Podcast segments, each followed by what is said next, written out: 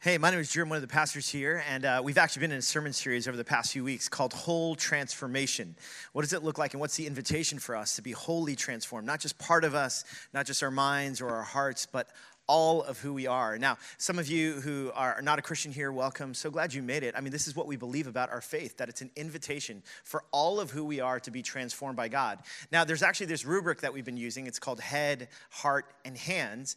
Some of you, maybe in an educational field, you've actually heard this before head, heart, and hands. And the reason why is because you don't even have to be a Christian to know that really the invitation for a complete formation or transformation, what it looks like is a holistic way of every single part of who we are being transformed. And the scriptures are no different. And we talked about how Jesus, he teaches about how we're to love the Lord our God with our whole heart, soul, strength, and mind. In other words, all of who we are. In fact, one of the things that Christians are probably most well known for today is how we don't do this, how we can say a lot of words and yet be hypocritical in the way that we use our actions. And so today, as we explore this kind of area of what does it look like for us when it comes to our hands, not only our head and what we believe to be true and objectively true, but all, and not even just our heart hearts and our intentions and the longings of our hearts and the feelings that we all possess, but also with our hands and our feet and what we actually do with them. Now, some of you might be wondering, well, what does that story that we read earlier have to do with any of this?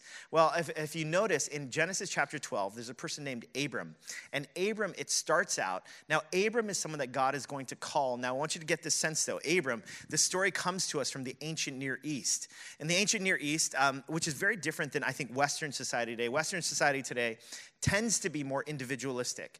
And yet, in a lot of Eastern cultures, maybe you come from an immigrant background to, to the States, and you come from a kind of a, a nation or a world or a culture that's more Eastern or Southern that tend to be more focused on the family and the family unit and the cultures and the nations by which we've come from. Now, in the ancient world, the family was everything like leaving one's family, departing one's family. Uh, your last name meant more than your first name. Um, now, I realize back then maybe they didn't have last names but you get the principle here in the ancient world this idea of leaving family was significant and here's what ends up happening right god comes to abram in this ancient very family centric kind of culture and he gives this invitation look what he says he says the Lord said to Abram, Go from your country, your people, and your father's household to the land I will show you. Now, again, this is a massive kind of ask that God is making to Abram. And look what happens just four verses later. So Abram went as the Lord had told him. You get what happened here? Basically, God tells him to go, and Abram went. He actually has moved. He doesn't basically say, God says, go. And Abram's like, God, I believe you. I believe what you're saying, and I trust you. And he just stays where he is. No, he doesn't do that because that's not what this journey is all about. God says go, and what does Abram do? He actually went. In other words, it wasn't just something that he believed or something that he wanted to do this to the best of his intentions. He actually puts hands and feet to this command that God gives to him, and he went. Now, this theme of actually doing what you believe or what your heart is telling you to do, uh, this theme of doing stuff is actually, it's part, it's replete throughout scriptures. Because what it means to actually have, be a person of faith is to put things into action. So, for instance, look at what Jesus teaches. There, here's a parable in Matthew chapter 7. He teaches this parable of what it's like to basically hear something and to put it into practice. Look at what he says. He says, Therefore, everyone who hears these words of mine and puts them into practice is like a wise man or woman who built his house on the rock. The rain came down, the streams rose, and the winds blew and beat against that house, yet it did not fall. Why? Because it had its foundation on the rock. Now he's giving this parable. Now look at what he says. But everyone who hears these words of mine, in other words, someone who just their head has been transformed, who hears these words of mine and does not put them into practice, is like a foolish man who built his house on sand. The rain came down, the streams rose, and the winds blew and beat against that house, and it fell with a great crash. I mean, isn't this extraordinary? Jesus is basically giving this teaching where he's saying, This is what wisdom looks like. It's not only having our heads transformed or having our hearts transformed, it also impacts our hands and our feet, that we actually do something about it. Now, here's what's so startling. Um, those of you who maybe you're like, I don't, I don't know if. Uh, if this Jesus person is worth following, well, in the early church, one of the leaders of the early church was this person named James, and James was actually the brother of Jesus. Now, of course, Jesus was born of the Virgin Mary. This is what we believe. And yet, James was actually someone who grew up with Jesus. And I believe one of the, the strongest evidence for Jesus being God is that his own brother, like, just think about this, his own brother is like, yeah, Jesus, who I grew up with, he's God. Can you imagine your sibling doing that? Um, Probably not. Uh, but can you imagine, right? I mean, and what's so startling, though, is James, who's one of uh, the early Christian leaders, who's the brother of Jesus. See, he simply continues the same teaching of how all of this is integrated. Look at what he says. James says, Do not merely listen to the word and so deceive yourselves. Do what it says. Do what it says. You need to start integrating what it means in your head as well as your heart into your hands and into your feet to actually be people who do something. Uh, the Center for Action and Contemplation was actually founded in Albuquerque, New Mexico, uh, through the Franciscan stream of the Christian movement. And they live by these eight principles as ways of going against counterculturally the way that Western society often does faith and religion. And look at what the principle here says. It says, We do not think ourselves into a new way of living, which again, so much of the West and from the Greco Roman kind of world and philosophies into the Enlightenment era, which was so focused on the mind and in many ways the bifurcation of our mind, our, our bodies, our hearts, and all of these things. Look at what, he, what this, uh, this principle is saying. We do not think ourselves into a new way of living. Instead, we live ourselves into a new way of thinking. We're invited then to be people who live what we say and believe, to live out our head and our hearts, more than simply saying, like, oh, this is what I think and that'll change everything. And again, most of the Christian movement today, the biggest critique is how Christians aren't necessarily living out the very principles that we say we believe. We, we talk about how we believe in love, forgiveness, compassion, justice, mercy, and yet we can be a people who are more well known for our hypocrisy, our judgmentalism. Why is that? And here the invitation then is what does it look like for us to live ourselves into a new way of thinking. Let's go to the next slide. Uh, insanity is basically this, and maybe you've heard this uh, definition before. Have you heard this before? This definition that basically insanity is trying to do the same thing or is doing the same thing over and over again and yet expecting a different result. Has anyone heard that before? This is what insanity is. Basically, I want to have this kind of relationship and yet, here's what I'm going to do I'm just going to keep trying the same things over and over again. I want to start living a healthy life physically, and yet I keep the same kind of diet, the same kind of routine, and I find myself in the same kind of health issues. Now, this is what insanity is insanity is I basically, yeah, I, okay, I want to change. My heart is there, my head is there, but I keep trying the same things over and over again. And the invitation for us is when will that change? Uh, Andy Stanley, he actually puts it this way when it comes to the difference between our intentions and our actions. Look at what he says. He says, direction, not our intention, determines our destination. So, for instance, I'm on this path, and basically my intention is I want to get healthy. I totally want to get healthy. And I keep saying that to my wife, to my kids. I'm saying it to everyone. I have the best of intentions, let me tell you. But the direction that I'm on can be completely different. Now, a very practical example of how this works out. So, in Murray Hill, uh, where we live, like next door, a Chick fil A just opened. And so I've been able, somehow by God's grace, to amass a lot of points. Uh, so I've got all these Chick fil A points um, through catering orders and birthday parties and all this stuff. So I reached like this signature status. I'm like, wow. One of the things that I noticed is that it only costs 300 points to get free medium fries. So here's the thing, right? So, like my wife and I, we've been talking a lot about how I need to get healthier. Um, and really, it's, it's about what I eat and that sort of thing. But this Chick fil A opened right next door. So, like, there's just these moments then where I'm, I'm just walking outside and I'm like, you know what? Oh, ah, Chick fil A's right there. I've got all these points. I've got to use these points before they expire. And so, so uh, suddenly I start thinking, you know, I'm like, you know what? I'll be healthy and just order the fries. 300 points, two clicks, I'm right there. It's easy for me to eat this, thinking somehow that these are empty calories. and now here's the thing I can talk till I'm blue in the face, try to convince Tina about how I'm being healthy, how I'm eating right. And yet, the direction that I'm going in leads to a destination where maybe I'm not as healthy as I thought. See, but this happens all the time. We have all of the best intentions, and the question is, but where are our hands and feet? What are we actually doing? And so, if you were to actually, so if I were to kind of sum up, what is this whole message about? Especially as we've talked about whole transformation the head, the heart, and now we're talking about the hands and the feet. What is this all about? Here's, if I were to sum everything up, here's what I would say. Here's what it is do something. Do something.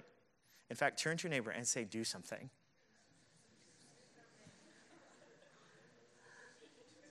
Some of you, I realize that those are triggering words based on who said those words. yeah, do something. Just do something.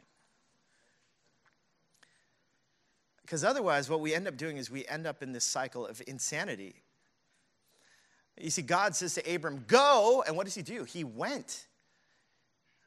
He doesn't simply think about it, pray about it, and stay where he. He actually went. He does something. And the invitation for me and for you is to do something. Uh, in my 20s, when I was seeing my counselor, and I, I just remember uh, during that season, I was being invited, uh, just the, the, way that I grew up, kind of an ethnic minority, um, youngest in my family, like me having a voice and being able to like declare myself and declare that I'm someone who um, is worthy of having dreams and uh, ambitions and things like that. So my counselor would work on work with me on being able to to like to be able to self declare like yes, I do have these wishes, hopes, and dreams in my life. And so one of the ways I remember he this counseling session he starts off when he, he starts asking me this question. He's like, "Do you want to be great, Drew?" So he asked me this question, right? And I knew what he was doing because we had been working on this together, right? And so like you know, for me to actually be someone who's like, yes, I want to be great. Like that, that is like the self-declarative kind of thing. And so here I was, and I'm like, yeah, I want to be great. And so we, we end up going on in this discussion. And in this discussion, it turns out like it was a season of my life, again, my early 20s, when I was getting into a lot of conflict with uh, uh, the place where I was working, and I was getting so frustrated. And of course, in this counseling session, I just start complaining like crazy. Like, these people are so immature. I can't believe it. Can't believe I'm in this place. Honestly, I just want to leave. So much drama here. Like, I don't want to be here. And my counselor's like, Yeah, I to- totally understand. It's based on the background that you grew up with. You grew up with a lot of drama. Of course, you wouldn't want to be here. And I'm like, Yeah, it, it, these people, they're so immature. And he goes, It totally makes sense. But one of the things that I've learned about greatness is that greatness is able to, to work through tough situations and conflicts in a healthy way.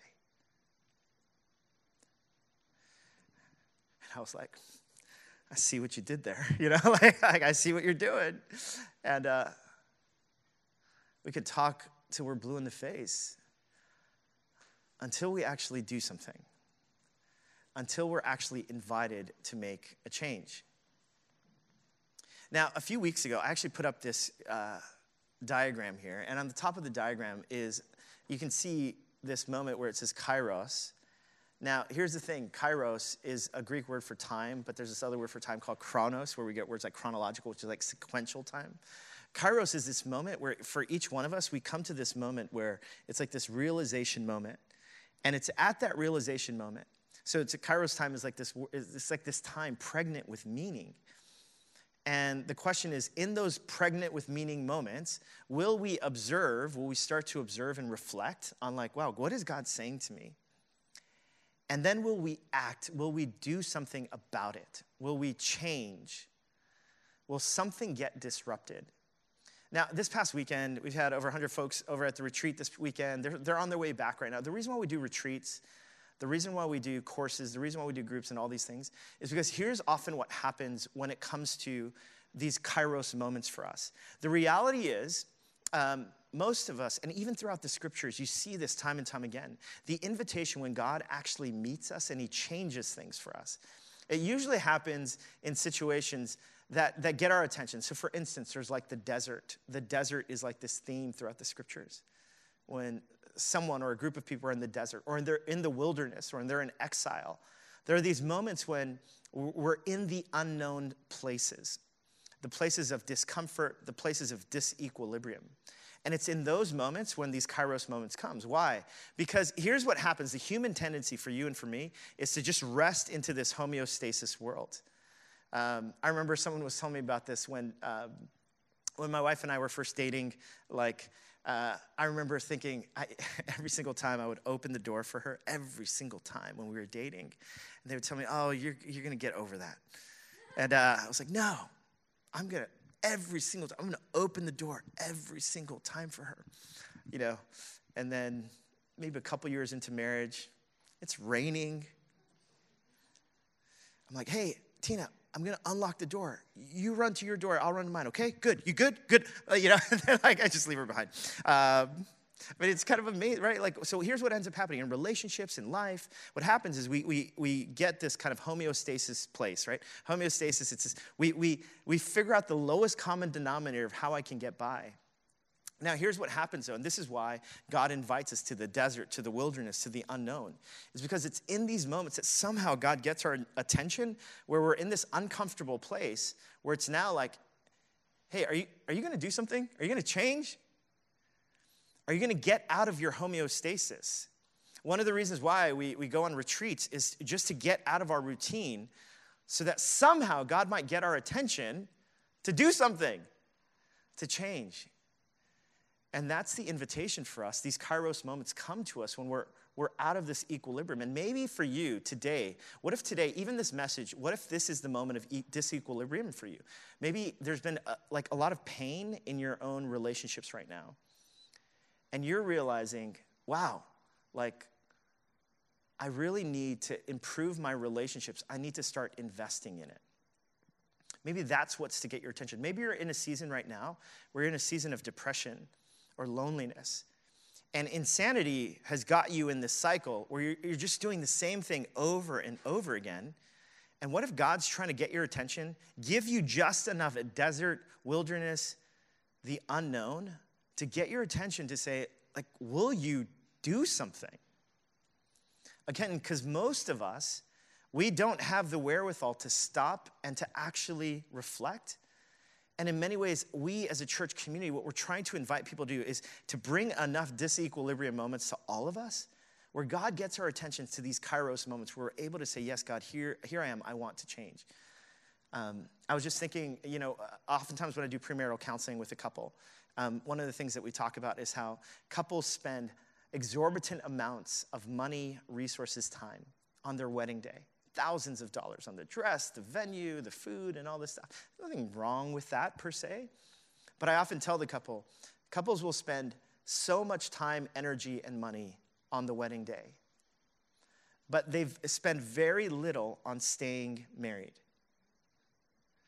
So, hey, hey, we're doing this marriage seminar. It's Friday night, Saturday, that's kind of a lot. We're charging $50. We'll have Chick fil A. That's ah, too much. $50 and the weekend? Come on. Right? I mean, isn't it interesting, kind of the ways that we, the habits that we form? And here's what God wants to do God wants to bring us into disequilibrium moments so that somehow you and I would just do something. And the question for you and for me today is are you going to do something? Or is this just going to be a game that we play every week where we just play this game? Like, I say some things, you think it was great and engaging sometimes, and then you can hang out with your friends after and do whatever, or, or will we do something? Now, here's a question that I want to ask. Uh, the question is basically this when it comes down to doing, what do you need to do to live into a new way of thinking? Now, I'm just listing this here because these are things that we talk about as a church community all the time. Is it to connect? Is it maybe you realize that insanity has led you into a place of loneliness or self absorption? And today, what if the invitation is for you to actually connect and to show up? Sign up for the Friendsgiving potluck next week, next Saturday. We won't have Chick fil A because it's, it's not on Saturday, it's actually on Sunday. So, but nonetheless, just sign up, just connect or grow. What if you want to grow? Next, in January, we've got a listening retreat scheduled for the early part of the year. We've got a parenting seminar. We've got a relationship seminar. We have a young adult retreat. There's all these ways, again, for us to grow. We've got courses that we're offering. At the end of the day, we can talk till we're blue in the face, but unless you and I do something, nothing changes. And that's the definition of insanity, isn't it? Or serving. Will you take the time to actually begin to use your gifts, your availability, your time, energy, resources to actually start? Will you do something? Or another way of thinking about it is time, energy, and money. Right? I can be someone who says, Oh, yes, I'm so committed to social justice, the poor, the marginalized. But does your time, your energy, and your money reflect that? Oh, no, no, no. I just post about it on social media all the time. And I retweet stuff whenever I can. I mean, it is so easy to be a social justice warrior just with our words. But what does it look like for us to actually put action behind it, to do something. Now, here's the thing some of you are basically like, you know what this sounds like, though, Drew? This sounds like a works righteousness. Especially if you're from a religious context and you're just like, works righteousness. Some of you from a non religious context, you're like, I have no idea what you're talking about, Drew. This works righteousness, that somehow what you're saying is that you have to do good things for God to be pleased with you. No, because you've missed the point. You see, the Christian religion have, has never been about earning your way or doing good things so that God would love you. Uh, in fact, in 1 John, it says that we love because God first loved us. In other words, our relationship to God is always in response to God. God is the one with the first movement. But here's what's so interesting, and even as we look at this next Christmas season, see, here's what we believe about the God that we serve that God is not just some disembodied idea or that he's some doctrine to believe in, someone that is not personal, but instead, look at the story, what we believe in as Christians. Look at what it says in John chapter 1. It says, The Word or God became flesh, and He made His dwelling among us. The God that we serve is not just some principle or ideal, but takes the first step in taking on flesh. Becoming a person with flesh and blood. To show us that this is what God is like. God is not interested in just changing your head or just changing your heart, but also inhabiting your hands and feet. Being a God who demonstrates for us that the kind of life, the kind of relationship that he invites all of us to is a holistic kind of transformation where every single part of who we are is invited to be a people who don't just say we believe one thing or have all of the best intentions, but to be a people who, with our head, our heart, and our hands, have experienced the fullness and the freedom of what it means to live a wholly transformed life. This is the God that we serve, God who comes to us in flesh, in Jesus, to show us what a transformed life truly looks like. And he does it because he first loved us. And the invitation then for us then is to be a people to say, God, this is what I want to build my life on. Build my life on your love. I want to trust in you, the hope that's found in you. And what this means then is not settling for like just this status quo. Now, here's the thing that I know I know that everyone in this room, by virtue of living in this city, if I were to say, hey, how many of you would, like, your longing is to live a mediocre life with mediocre relationships? Like, if you were from Boston, I would understand. I'm just kidding. Uh, but hey, we're New Yorkers. I mean, isn't it true? Like, the aim is like, no, we want, we want to live into the fullness of what God has for us. And if that's true, if that's true, what does it look like for us then to say, God, I want to begin to align all the longings of my heart, all the beliefs in my head, to have it touch my hands and feet, to be, a, to be someone who's living into the fullness and who's willing to do something.